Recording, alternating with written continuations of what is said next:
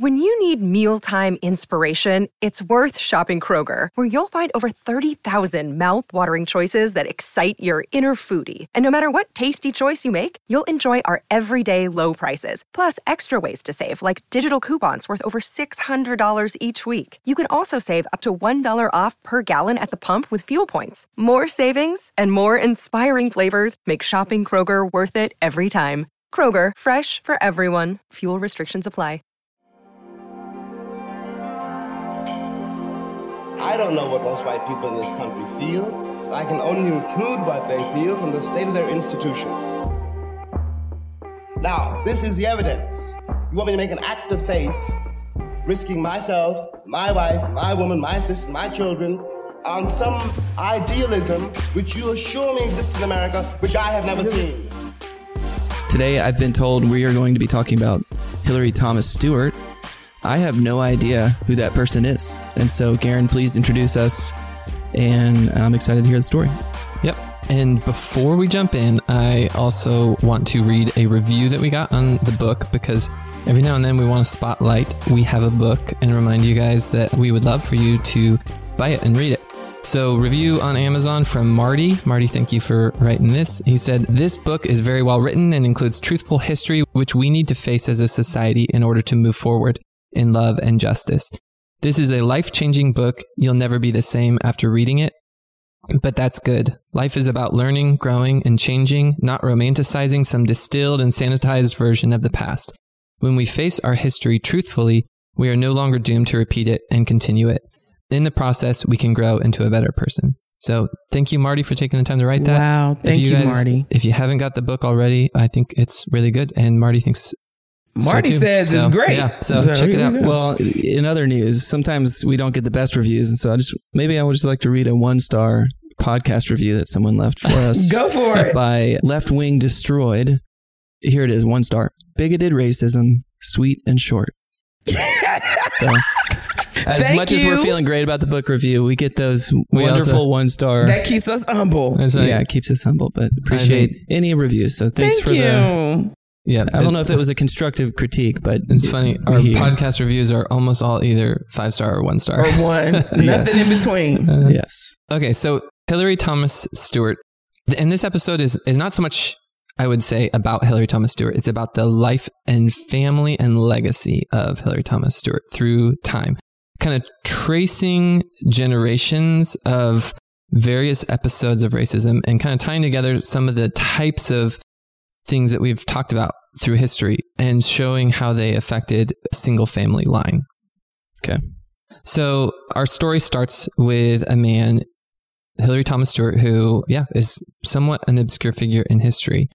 But he was able to purchase his own freedom before the end of slavery. So that kind of gave him a head start and a leg up in acquiring and purchasing land. And he was eventually able to own more than 500 acres as a black man. So Stewart intended to pass that land down to his heirs. And just think what that would have meant for generations of black people coming from a system where, I mean, most of them had very little education, but to have 500 acres of land that they could farm, use to build wealth, use to use that money and the profits and proceeds Yeah. to I mean, that would be helpful children. now. Like, that's what people do now. To, ha- to be able to have houses and land to Yeah. pass down to generations is To have that- invaluable. Yeah, to have that now would be incredible, but to have that land for a hundred years in the interim and to have it have been building wealth that whole time and creating stability for a family for generations. So Stewart wanted to pass that down, but in those days, shortly after the end of slavery and throughout the Jim Crow era, there were all kinds of ways that white people and white institutions, banks, lenders used to take land. And that is what happened to Stewart. He went from 500 acres, and basically, the short of it is it was all taken from him, one tract at a time. Well, and he acquired that 500 acres of land by the time he turned 21, and it was in Goldsboro, North Carolina. Mm. Hmm. So he came from enslavement. He had no ability to read. And over the course of time, banks and lenders and local governments used his lack of an education against him and essentially tricked him into signing contracts that had provisions that sometimes even obscure minor provisions that they could later use to take or reclaim his land. So one of the larger tracts, just for example, was claimed by a local government because of an $18 unpaid tax bill, even though the land itself was worth 100 times that amount. The system, like the courts, the judges, the people, everyone was kind of using the letter of the law and conspiring in order to try to take the land. It was auctioned off at a discount to white families. It was all purchased by white families. And so during the course of his life, he lost all of his land. And this is something that was happening all, happening all throughout America. Between 1910 and 1997, black farmers lost control of more than 90% of their farmlands, according to the Department of Agriculture. So this was not just an isolated incident in one town where racist rules prevailed. This was a nationwide, not a conspiracy, it was more distributed than that, more grassroots than that, but a nationwide slanted system that took land from black people and tended towards just employing them as labor, but taking away their ability to have an ownership stake in the land and what it produced. During the American history of slavery, there were about 400 billion hours of labor that were stolen from enslaved black people.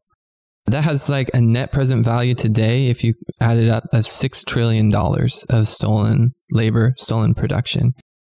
And not only when slavery ended, not only was there no 40 acres and a mule, no reparations, no equitable education system, no on ramp to full citizenship, but there was a continued process of stealing and taking even the small fruits of what the formerly enslaved people were able to work to achieve. There was continued fraud, deception, and violence that took much of this land, and even that which wasn't taken through fraud, outright deception, or violence was oftentimes taken through cutthroat dealings or denied loans. Black people then and now, this is still a problem today. Black people are less likely to have loans approved and more likely to have higher interest rates. So the, reparations were not paid in in full or large measure to freedmen after the end of slavery, but that doesn't mean there were no reparations. The reparations that existed were mostly paid to former Confederates. Land was restored to former Confederates. The crimes of former Confederates were removed and forgotten. Well, any black freedmen who had crimes alleged against them didn't get the same kind of uh, annulments of their crimes. There in 1865. Hold on, wait. You're saying they, there was a budget? There was like a reparations budget. Yeah. So and then it went to. Let me give one one example. The Freedmen's Bureau was set up by the federal government to help black people who are in the South, and the Freedmen's Bureau did a lot of good things to help black people in the South have a, a start towards citizenship. But the Freedmen's Bureau provided 500,000 rations, but less than 1% went to freed blacks. Most of them went to the wives and families of deceased Confederate soldiers, according to the National wow. Archives and what? Records Administration. That's crazy. There was a system that was set up, but white people still controlled and had power over how the system was deployed and operated. The Freedmen's Bureau, there are other types of work that they did that were more equitable, but there was a lot of ways in which the reparations that were paid were not paid to black people or black families. That's crazy. Uh, That's almost unbelievable. Mm, yep. If it wasn't for, I mean, the source is the actual National Archives. So the there was generational poverty, obviously, that resulted, and we've talked about this a lot in past episodes. How it takes more than a generation to pull yourself up by your bootstraps. Oftentimes, wealth is built over the course of many generations of yeah. people having the money to send their kids to school and give them an upbringing where they have a start, helping them build early connections to a career, relationships that take time to form as a family gets roots in it in local context that that they can leverage for opportunity. So Hillery Thomas Stewart, he lost all that. He didn't have the opportunity to build that. And so then there was generations of struggle and poverty that resulted. He lived with anxiety and depression for more than a decade. After all of his land was stripped away, he outlived the loss of it. And he died at the age of 80 in 1937. And his son, Hillery Thomas Stewart Jr., took over.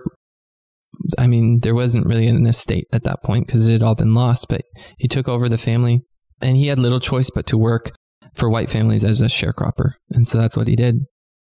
He worked on maybe even some of the same land, only under conditions that were completely dictated by the white landowners over this land that he and his family had lost. And we talked before about sharecropping. Katina, do you want to do a recap on just for maybe listeners who have joined us more recently that, that don't know about how sharecropping operated and the injustice of the system of sharecropping? And we did an episode on this. But Yeah. Yeah. We ta- not a full episode, but we've talked about it in a few different episodes. basically the way sharecropping worked is that white most often like former slave owners or former enslavers or children of enslavers would have land that they would make or that they would have black farmers work on. And they would basically rent out the space to the workers and they worked it off. And they would trump up all these weird charges for every little thing for seed for all Tool kinds of rental. yeah for all, every little thing to keep st- racking the bill up so that the sharecropper could never really pay off working their land so or never really pay off the space that they rented so they would become indebted for generations to these landowners these white landowners and it was just a system of it, it was almost like an indentured servitude or an enslavement in itself that just never ended Yeah. As a cycle of It was like another system that could have helped things if it was done the right way, right but Yeah. it wasn't. in the majority of cases, black sharecropping families got no money at the end of an entire Right. year. absolutely So, I mean, if you're working and you're getting no money, obviously rings like it's like pretty similar to enslavement. In some cases, they would, but the way that it worked was basically the food would be sold, or the cotton or the tobacco or whatever it is they were farming would be sold.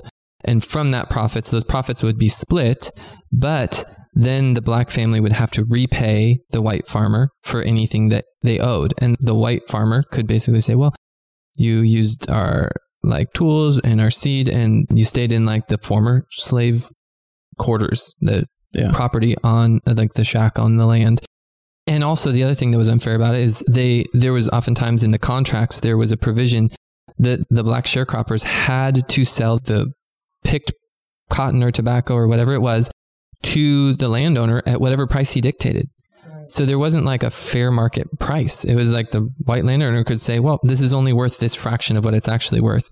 And that's the money that would then be divided. And then the system, I mean, you can see how similar to slavery it was in the fact that oftentimes sharecroppers would try to flee because they would end up in accruing more and more debt that they would end up having to flee. And there were literally, they would chase them down and pull them off trains as they were trying to escape and re and force them to continue working on their farms. It was actually criminalized through the black codes for black sharecroppers to look for alternative employment without a release from the landowner.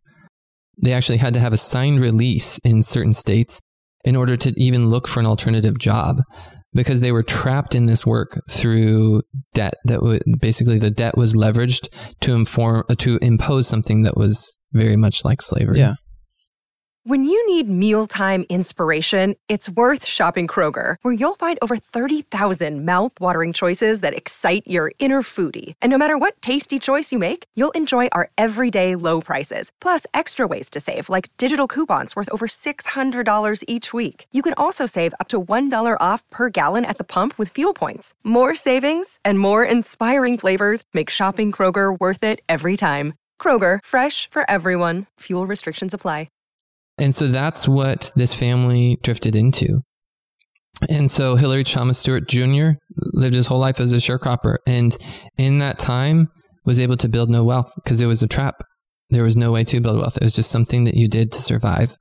And there was no, no family growth from it. His daughter, Laura Ann, and her husband, who she met, H.B. Jones, were then also stuck as sharecroppers and this is how the system was designed is that then the children would have nothing new or different to build their life upon than what their parents had So it was a durable system that lasted for generations. On one occasion, the Jones family, so this is now the grandchildren of Hillery Thomas Stewart, in one case, the Jones family worked extremely hard all year because the landowner had told them that anything past that they grew tobacco. And the landowner said anything past this quota you will have 100% of it. You can sell it and you'll have the, he set the quota high like where they might not even achieve it but said if you can grow more than this quota you can keep the extra and you can sell it and have the money. And so this was suddenly this incredible opportunity for this family to actually build some kind of nest egg and so they worked extremely hard all through the year, worked long hours, and we're like, we are going to just double down on our effort this year and exceed this quota so that we can have something. But the night that the, they, they did, they exceeded the quota. They had all this extra tobacco, and they were talking about. I mean, it was going to be a couple hundred dollars, which was a lot back then. That they were going to be able to invest into ways to improve and grow their family. But the night that the tobacco was gathered, the barn containing all the tobacco burned down and destroyed everything. And it was years later discovered that the landowner had deliberately burned it down because he had an insurance claim on the barn. So he filed with insurance and got reimbursed for all the lost tobacco and for the barn itself. So insurance fraud. And then he also, he didn't tell the Stewart family this at the time. He made them repay the value of the barn and the lost tobacco over the course of the next five years. So the landowner basically sees hmm. they're going to get some kind of nest egg here that could basically give them leverage to escape from my power. And so he burns down the barn and then forces them for the next five years to work for like even less than what they were already working for to repay him hmm. for the value of the lost barn.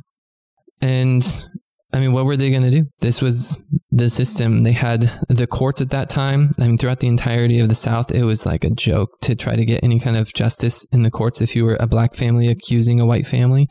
Their word would universally be believed over yours.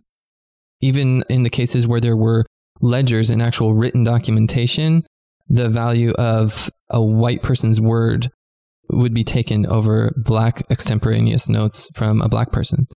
I mean, and this is where you hear about all these court cases where just white juries over and over and over again would acquit people who had even were known to be guilty of lynching or killing black people. The courts actually made it impossible to get justice in most cases in the South. So then the Joneses, they lost everything. They ended up in a three bedroom shack that had no plumbing and only occasional bouts of electricity. And this is like I mean, we're talking 50s, 60s, 70s here. Three bedroom shack, no plumbing, only occasional electricity. The landowner wouldn't let them light a fire to warm the shack. And so they, at one point, lost one of their children who was born and died of pneumonia after a month because it was too cold at night throughout the winter. And so they lost one of their babies while the landowner wouldn't let them light a fire, probably because he owned the shack and they were tenants on it. And he, maybe even under this false threat, even though he had burned the barn down himself under this false threat, I don't trust you guys with fire. He wouldn't let them light a fire to warm the shack. And so they lived with such violent cold that it actually, they lost one of their children due to it. But then that was just also their daily life. And Laura Ann, she later recalled how she would feed her children meats and produce from a local store that would continually sell her meat that was near to the point of spoiling and vegetables that were bruised. It was just like the daily kind of racism that they had to live with. They would go to the store and this the food that they were given was the food that the store wanted to get rid of quick because it was about to spoil or go bad. So HB, uh, Laura Ann's husband, had to get a job in the 60s as a cook for a segregated barbecue joint. He cooked in the back room out of sight of the all white customers who were treated by an all white front end staff who served food that was cooked by an all black cook staff in the back. And Laura Ann would later go on to die in poverty with nothing. But her legacy came from the fact that through the hard work of HB and Laura Ann, they were able to put all of their children all the way through high school, which fulfilled her greatest dream. So even in the midst of such oppression and such uh, I mean, and this is like we're talking this is modern era. I mean, this is like there are people alive today who were already adults by the time these things are happening. We're talking the, the 60s here. And even though they had no ability to do anything to substantially change their situation in this life, they what they did do was they put their children through school all the way through high school. And that was not an easy task back then. A lot of towns didn't even have high schools. And schools were segregated. So the way to go to high school was for the children themselves to actually oftentimes walk miles and miles every day to go to whichever neighboring town happened to have a high school that would allow them to attend if they were black. And so one of Laura Ann's children was her daughter Arsenia, who graduated from high school, fulfilling her mother's dream, making her mother proud to have something to show for her life at the end of it. And Arsenia just went on to another generation of struggle. So to make ends meet, Arsenia, she took a job in New York and she was able to leverage the high school education that she had to try to carve out better opportunity for herself. She was able to get up to New York, which I mean, that was no small feat at that point. If you have nothing and you're coming from nothing to be able to go to a new city, that would be a scary and difficult transition without having a nest egg that you know you can land on there to get started. But she went and she took the risk and she got a job working for a white family for $3 an hour and was able to use that to, to create a life up in New York. And it was there that she met her husband, George. And they were happily married. Arsenia was the kind of woman who served others without limits, even despite not having much to her name. She served and took care of those around her. There's one story her family would later recall at one point, there was a drunk man who accidentally wandered into the family unit, mistaking it for his own. So he thought he came home and then realized, this is not my home. And he was embarrassed. He started to go. He said, like, apologetic. But Arsenia, who also went by Sissy, said that the man shouldn't leave, that he didn't have to go any sooner than he wanted to. And she went and pulled him a plate out and just served mm. him some dinner. Wow. So, I'm that kind of person who just you are welcome. Come. That would be unheard of today.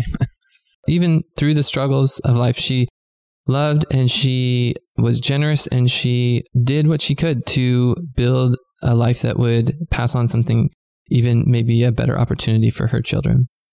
And she would go on to have children. She named her third son George after his father. And this George was George Floyd, who we all have heard of and know of, and who we're going to do an episode. Our next episode is going to be a full story of his life. And he was born in the Sleepy Hollows Mobile Home Park in North Fayetteville, North Carolina in 1973. And so before doing an episode on George Floyd, I think we wanted to take this time to look at his family history and where he came from because the story is not just a story of one man who ran into struggle and racism and was ultimately killed for the color of his skin. The story of George Floyd has roots that go back generations and generations yeah. of injustice, of struggle. And we'll see as we talk about George Floyd's life that that struggle was not just something that landed on him at the very end of his life, but was something that he faced throughout his whole life. And so his story is an indictment of not just one officer, but of the entirety of American history that led his family from a, a, starting place that I mean, 500 acres should have put them on a track to be in a completely different place than they landed.